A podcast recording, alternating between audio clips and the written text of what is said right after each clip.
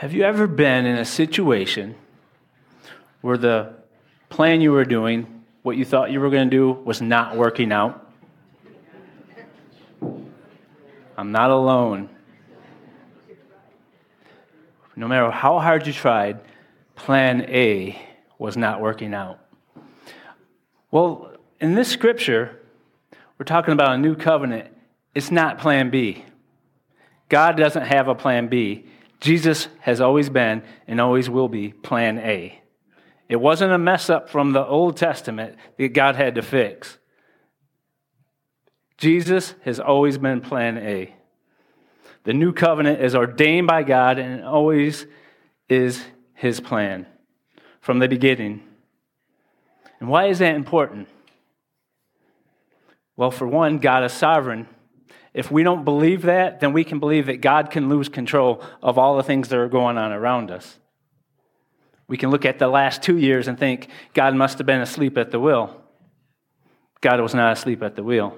God is in control and God is in charge. No matter how terrible the circumstance may seem to be, God is in charge and he's in control. He's doing what he's always planned on doing. He does not change. So we don't need to worry about that. When things get difficult or challenging, don't worry about it. God's still in control. Just ask, what do you want me to learn from this, God? So we have a new covenant. Jesus was not sent as a last-ditch effort to fix a broken plan. He is the way, the one and the only way, the way, the truth, and the life. It says in Ephesians one, three through four, "Blessed be the God and Father of our Lord Jesus Christ, who has blessed us in Christ with every spiritual blessing in the heavenly places." Listen to this. "Even as he chose us before the foundation of the world." Does that sound like he didn't know what he was doing? He had this plan from the beginning, before we even thought of us, before we were even thought of, to each other, I'm saying. God always knew. "Even as he chose us in him before the foundation of the world, that we should be holy and blameless before him." Before the foundations, it was ordained that Jesus Christ would be the Passover lamb for those who would call on his name. He's our Passover lamb. If we don't get anything out of this, we need to know that, that Jesus is our sacrifice. But I'm hoping and I'm praying that we get so much more out of this. It's amazing to me that God would become a man. He didn't have to do that. What's really interesting is, as we look in the Old Testament and the areas where it looks like what's going on there, we like we see all this destruction. We see, we see God's chosen people. We're thinking, I don't want to be chosen if it means four hundred years of bondage and, and slavery. And that's just what happened. And that's what that's what brought about the first Passover lamb. So we're going to go from the Old Testament to the cross. As you might already know, many of the events in the Old Testament are always pointing and foreshadowing Jesus. And in this instance, we're going to talk about the Passover lamb and how it's pointing to the Last Supper. And we got to uh, experience um, a Seder meal back in at Easter time, at the Passover then. And man, that just was so mind-opening. But we're going to touch on some of that. But here's what I want us to get out of this, is that the coming of Jesus, the first and the last, is foreshadowed throughout the Old Testament. And the Passover is foreshadowing the Last Supper. So getting to the Last Supper, or the first Passover, excuse me, the very first Passover served as God's instrument for which he would deliver the Hebrews from four hundred years of slavery. And the account is found in Exodus twelve. From freedom of the Egyptians in captivity and bondage and slavery to the freedom and from death and sin that is fulfilled in Christ. That's where we're going to go. With the first Passover, we read that the Pharaoh refused to let God's people go. Nine plagues before the final one. Nine plagues. For every god that the Pharaoh had, God had nine plagues for the answer. And then Pharaoh had this bad habit of trying to kill all the Israelites. And what happened when that happened? They just kept multiplying. They just kept multiplying. And it's interesting because we see when, when Jesus came, Herod tried to do the same thing. It's not a coincidence. It's, this, it's the devil at work trying to destroy God's plan. But God is, see, God and the devil aren't opposites. God's up here. Amen? This God, devil is nothing. And it says in the Bible that we will laugh when we see what a little thing the devil was. It talks about in the prophets. So with the first Passover, God gives them nine plagues. Every time the, uh, the uh, Moses came to him and said, let my people go, he turns the water to uh, blood. All these things are happening. You can read about that. I didn't really want. I don't really want to get into that. But then the final thing happens is the foreshadowing of Christ in the Passover. The similarities are just amazing. We're getting on to the tenth plague, and God's got a plan.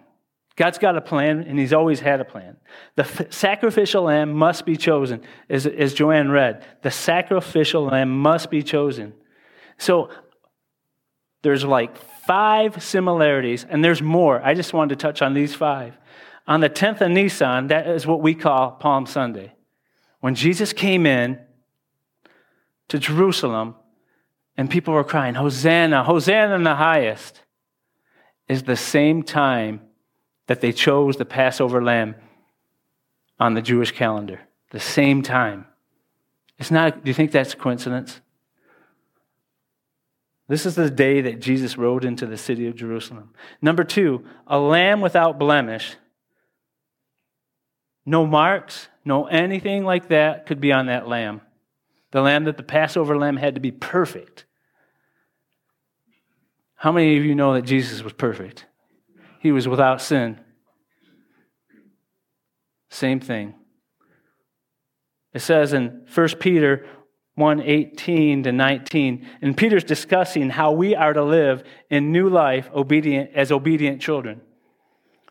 And it says, knowing that you were ransomed from the futile ways inherited from your forefathers, not with perishable things such as silver or gold, but with precious, with the precious, with the precious blood of Christ, like that of a lamb without blemish or spot.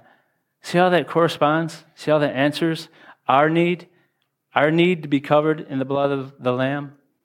And number three, the Passover Lamb was slain on the eve of Passover, the fourteenth day of Nisan, the first month of the Jewish calendar. It talks about that in Exodus twelve six. Jesus is the Lamb that was sacrificed at the same time lambs were being slaughtered, were being killed on the fourteenth day. The same time. Number four, the Hebrews, the Hebrews were not to break the bones of that lamb. Jesus was on the cross, and it was getting late. And the guards come along. What the plan is, is they want to hurry this thing along. So they'll come alongside and take a, something to the legs of the prisoners. They got to Jesus, and he was already, he had already passed. His legs were not broken. There was not a broken bone in Jesus. This brings us to the blood. The blood that we're washed in. The blood that wiped away our sins. The blood on the doorpost of the, that enabled God's judgment to pass over the children of Israel. And yet kill the firstborn of all the Egyptians. And those not covered in that blood. The blood of Jesus sets us free from sin and bondage and separation from God. And for them, it separated, it, the blood of the Lamb freed them from captivity. And we're freed from the captivity of sin. It says in First Corinthians five seven, I thought this was an amazing verse. I never read it this way until I'm reading it in the context to all that's going on here. Paul is reminding us here that we are a new creation. But it's not that verse that you're thinking. It's this. In First Corinthians five seven, it says, cleanse out the old leaven that you may be a new lump. Is it, does it sound like anything from the Passover? Cleansing out the leaven? That leaven is in us. Is the wrong, the sin, the stuff we need to deal with. So God didn't save us just so we could remain the same. He didn't save us. If that was the case, we wouldn't be here right now. He just took us right up. We got things to do here. We got work to do here. We got sanctification to happen here. So it says, cleanse out the old leaven that you may be a new lump as you really are unleavened. You really are unleavened. You're called out of that. For Christ, our Passover lamb, has been sacrificed. It's like, okay, we Christ, our Passover lamb, has been sacrificed for us. What now shall I do? Is how we should look at it. What then, Lord? What will you have me do if I'm resting in that? Picture it this way. You were once imprisoned, and now you're set free. Think of like the, you think of Exodus. And it was funny because it was interesting. A lot of times the Hebrews were wanting to take us back to that. You're, they're set free, and they wanted to go back to it. How many times do you think we're set free, we're like out, we're let out of the gates, and we go running back in? Why do we do that? We're like, I'm set free from this sin, and then I run right back to it. But you know what? Which is great. God's grace and mercy keeps opening that gate for you. Right? Amen? The grace and mercy of God is always available to us. He knows we're going to fail, but that doesn't mean we need to have license to fail or embrace the failure. We take that failure and turn it to repentance and seek God in it and grow in it. So this brings me to the new covenant. We're in a new covenant, which was always plan A. It was always been plan A. It was foretold by the prophets, by Paul and by Jesus. The prophets Moses, Jeremiah, and Ezekiel all allude to the new covenant. Actually, it was predicted before the foundations of the world, right? I already covered that. But they they talk about it. And Jeremiah, I love this verse by Jeremiah, is talking about the new covenant years before Jesus comes. It's in Jeremiah thirty-one, verses thirty-one to thirty-four. They predicted it. That's kind of a loose translation. I mean, I predicted so-and-so will win this game. No. God was get, they were getting God's word. They weren't predicting it. They were telling you what's going to happen. A prediction to me, I think, sounds too much like flip a coin and see what happens. So I don't believe they really predicted it. They knew it, just like God knows it. It says, behold, the days are coming, declares the Lord, when I will make a new covenant with the house of Israel and the house of Judah, not like the covenant that I made with their fathers on the day when I took them by the hand to bring them out of the land of Egypt, my covenant that they broke, my covenant that they broke, though I was their husband, declares the Lord. Newsflash, we're born lawbreakers. Sin isn't something we just do. It's something we are. We sin. We are sinners. Outside of Christ, we are sinners. It's not something we do on occasion. It's what we tend towards. That's why the blood had to be shed. We're lawbreakers. We're sinners, and we need Christ. For this is the covenant that I will make with the house of Israel. After those days, declares the Lord, I will put my law within them, and I'll write it on their hearts. And I will be their God, and they shall be my people. And no longer shall one teach his neighbor and each his brother, saying, know the Lord. For they shall all know me, from the least of them to the greatest, declares the Lord. I will forgive their iniquity, and I will remember their sin no more. Amen. Amen. And Paul clears it up further. So we got Jeremiah. There's other prophets too. We got Jeremiah and we got Paul. Clears it up in the extent of the promises to the Gentiles. So we can look easily look at that. Okay, that Jeremiah is speaking to the nation of Israel. Paul's going to clear that up for us. He says, in order to make known the riches of his glory for vessels of mercy, which he has prepared beforehand. There's that again, prepared beforehand for his glory. even us whom he has called, not from the Jews only, but also from the Gentiles. Most of us are in here are uh, Gentiles, or were, but now we're grafted into the family of God. We're we're not, that's not who we are anymore. What we are is children of God. We're not called to be Gentiles. We're not called to be Americans even. We're called to be Christians. We're called to be disciple makers. We're called to be the church. We're called to be the children of God. And he goes on to say, as indeed he says in Hosea, those who were not my people I will call my people. Hallelujah. And her who was not beloved I call beloved. And in the very place where it is said to them, you are not my people, there they will be called sons of the living God. If that isn't an amen, I don't think there's such thing as an amen. Sons of the living God. Sons and daughters. We are sons and daughters. We are family. We are the church. The church that Christ is building and has built and will continue to build. And Jesus explains this himself. And he took the bread, and when he had given thanks, he broke it and gave it to them, saying, this is my body which is given for you. I am sacrificing my life for you, the church. For his children, for the children of God, sons and daughter of the King. Do this in remembrance of me. And likewise, he took the cup they had eaten, saying, this cup is poured out for you, is the new covenant in my blood. Do this in remembrance of me. I want to clear this up. The bread and the juice, the wine, bread and the wine. We're not drinking wine today, we're drinking juice.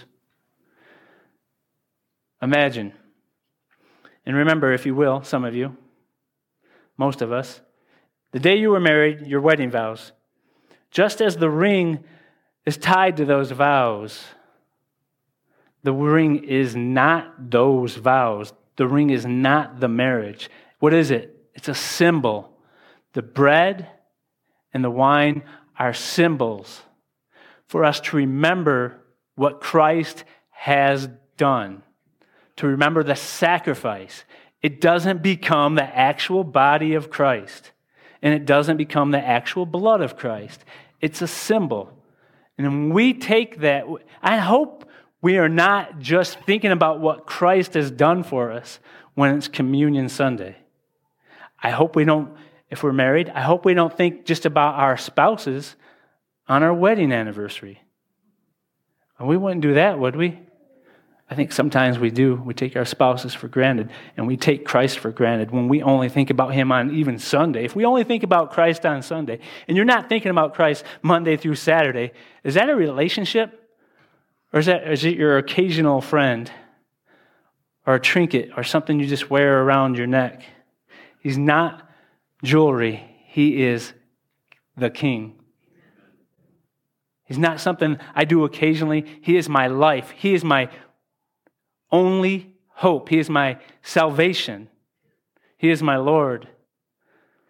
So the ring is a sign of a promise. The bread and the water is a sign of a promise as well. To remember, and not only that, remember what he has done, but to remember what he's going to do.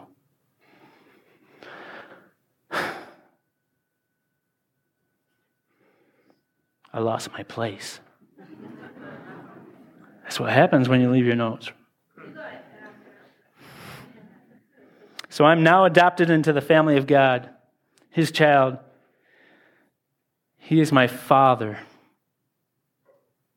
Imagine. I mean, I, that's a different message maybe a little bit, but I came, I came from a place where I didn't really have that father role. And um, a lot of you guys have had encounters with people like that, and maybe them people as well. But God's that Father. He's more than stepped in. Then in another twist, Jesus tips his hand and tells us what we have not heard the last from him, that we haven't heard the last from him, even after he has been sacrificed. It will be fully fulfilled. And that's what I was talking about, to things to come. Fulfilled in the kingdom of God, Luke twenty-two eighteen. For I tell you that from now on, this is, I, and I never really noticed some things you just don't notice unless you really get into it. So read God's word. Just read it slowly and meditate on it. For I tell you that from now on, I will not drink of the fruit of the vine until the kingdom of God comes. There's still something going to happen, isn't there? This isn't it. We're not only free from sin, but God's bringing another kingdom. This will be a banquet. This won't be just a little supper. This won't be a little communion bread and a little wine. This won't even just be tacos. Right? This can be far more than that. It says in Isaiah twenty-five, six to nine, on this mountain the Lord of hosts will make for all people a feast of rich food, a feast of well-aged wine, of rich food full of marrow, of aged wine well refined, and he will swallow up on this mountain the covering that is cast over all people. How many know that's death? That's swallowed up. So you can eat at this feast and not feel guilty. Oh, I mean, I can't, I cannot wait. I cannot wait for that. The veil has spread over all nations. He will swallow up death forever. And the Lord will wipe away tears from all faces, and the reproach of his people will, he will take away from all the earth. For the Lord has spoken. It will be said on that day, behold, this is your God. We have waited for him that he might save us. He has saved us. This is the Lord, we have waited for him. Let us be glad and rejoice today even. Rejoice today in his salvation. And that's what we're remembering. This is a hallelujah, amen.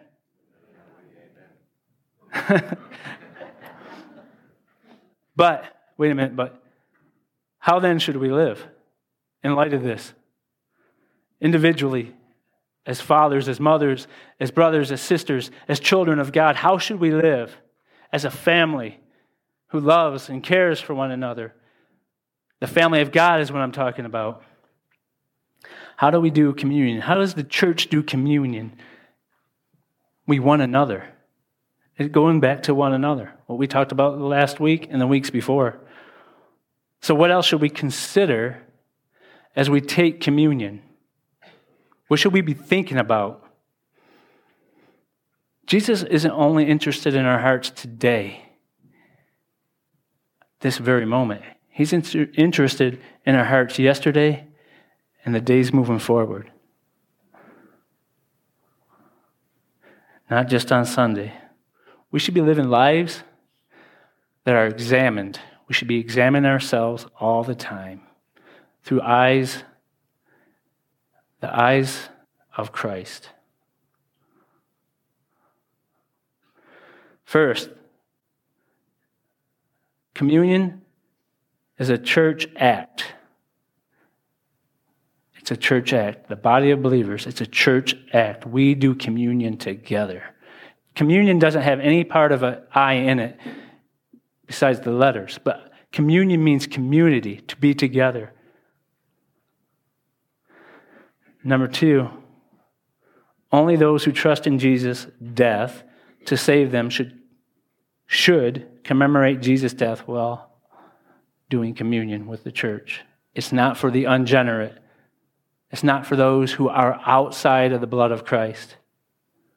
It's for those who are saved.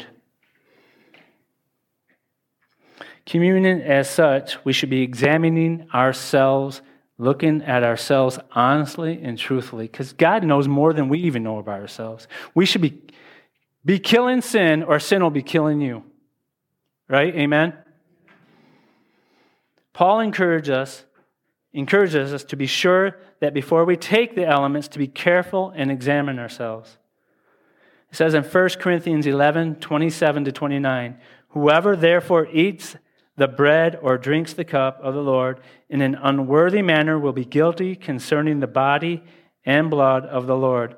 Let a person, verse twenty-eight, let a person examine himself then, and so eat the bread and drink of the cup. For anyone who eats and drinks without discerning the body eats and drinks judgment on himself. Communion is not for the unregenerate, it's not for unbelievers, it's for the church, and it's not for those who are unrepentant. If you're in a place where you have not repented of sin, do not take the bread or the cup. It's clear warning. It can't be any clearer. And that's why I sent out a verse, uh, or the verse, the email this week, and some of you may have gotten it, maybe not, that we would come in here discerned, with our hearts discerned. I think sometimes we can get thrust into a moment like this, and we just, it can become so nonchalant, so lackadaisy. We take the bread and the wine without even thinking what we're doing. It becomes too casual. And so I wanted us to be thinking about it before we get to this point. Paul continues to warn the Corinthians and us too, if we realize that God's word is for us. Some people were falling ill and even died because of non-reflective approach to this event. So we should be reminded to take the ordinances of God seriously, very seriously. Looking back to where we have been, I'm sorry, looking back on where we came from, dead in sin with no hope, and what God has done for us through the sacrifice of his Son on the cross. We are given God's word. It's perfect and inerrant. Let that do a work on us. It's authoritative and sufficient, not just for these reasons of communion should we be doing this, because the word of God will accomplish what it promises. It's sharper than any two-edged sword. Let me read Hebrews four, twelve, thirteen to fourteen to you. It says, "For the word of God is living and powerful and sharper than any two-edged sword, piercing even to the division of soul and spirit and joints and marrow, and is a discerner of the thoughts and intents of the heart." When that's happening, we should be paying very close attention. "And there is no creature hidden from his sight." There is no creature hidden from his sight, but all things are naked and open to the eyes of him to whom we must give an account. That's even us as believers. We don't escape accountability. So take the word and confess our sins. Be right with the Lord. It should be doing a work on us. And we ask questions like, how am I doing, God, as I'm reading your word? Speak to me. Give me an ear to hear and a heart of understanding. How's my walk with Jesus? How is my relationship to those most important to me? How is my relationship to my family, to my friends, and to my church? Because that's our family. Our family is those in the church closer than it may be for some blood relatives. It ought to be. That's what God's been telling us. Communion. So just as the Passover meal defined God's people in the Old Testament, set apart God's people in Egypt, they continued telling and retelling the story of God's deliverance. That's how we got the Old Testament to a certain degree. Today, we retell the story of what Christ has done for us by having communion and retelling the story of our salvation, how we became God's children, disciples of Jesus. Deliverance by the sacrifice of his body and blood given to us for the remission of sins. So a few weeks ago, we celebrated baptism. That's the first step of obedience when you become a Christian. That's the first step. It's proclaiming to the world, I'm aligning with Christ. I am a part of the church. I am this. You know, um, early church, baptism, doing that, that cost you your life. And I don't see anybody hunting us down after we get baptized at the Moors the other day. But that, that was a big pro- proclamation. And then after that, the second ordinance that we're supposed to keep is the Lord's Supper. And that's how we continue to tell the world that we are Christians. We celebrate, I hate to use the word celebrate, but we remember the death of Jesus for our sins and who we are associated with now. We keep telling that story over and over. But hopefully not just on Sunday and not just on communion. To participate in the Lord's Supper is to proclaim the saving death of Christ. The Lord's Supper announces the gospel. The Lord's Supper announces the gospel. You therefore must recognize the body, the church. In other words, there is a connection between love for Christ and love for his people. And I know that this verse can be kind of piercing. Whoever claims to love God yet hates his brother or sister is a liar. That's First John four twenty. For whoever does not love their brother and sister whom they have seen cannot love God whom they have not seen.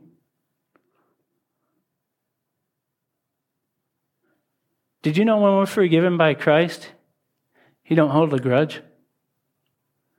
He goes, I forgive you, but that time you, He don't, Christ don't do that with us. How many of us do that with others? Just me, okay. You guys are all right. It'll be all right with you. So what? Sometimes love isn't what you feel. In fact, a lot of times, love may not be what you feel, but it is obedience to the gospel. It's obedience to what Christ has done for you. And are we being obedient? Do we realize what Christ has done for us, but still throw dirt on other people? If you can't say amen, you better say ouch. I'm guilty, but God's grace is sufficient. So in review, we observe the first Passover as God's blueprint for what has come to fullness. We then understand the foundation or this blueprint carried out in Christ Jesus, the sacrificial lamb. In the moments before his crucifixion, he not only points us to the purpose and meaning of the Lord's Supper, which we will partake here in a moment, but he reminds us of the future fulfillment when he states, "For I tell you that from now on I will not drink of the fruit of the vine until the kingdom comes." It says in Isaiah twenty-five nine, which part of it I already read, most of it I already read, "Behold, this is your God, we have waited for him." We are waiting now for him, that he might save us. He has saved us. This is the Lord, we have waited for him. Let us be glad and rejoice in his salvation. Rejoice in the community that God has given us. Rejoice in the church that God has given us to minister to. Rejoice in what Christ has done for us and one another, each other. In giving God the, the last word, I turn to with First Thessalonians five twenty-three to twenty-four. Now may the God of peace himself sanctify you completely, and may your whole spirit, soul, and body be preserved blameless at the coming of our Lord Jesus Christ. He who calls you is faithful, will also do it. Amen.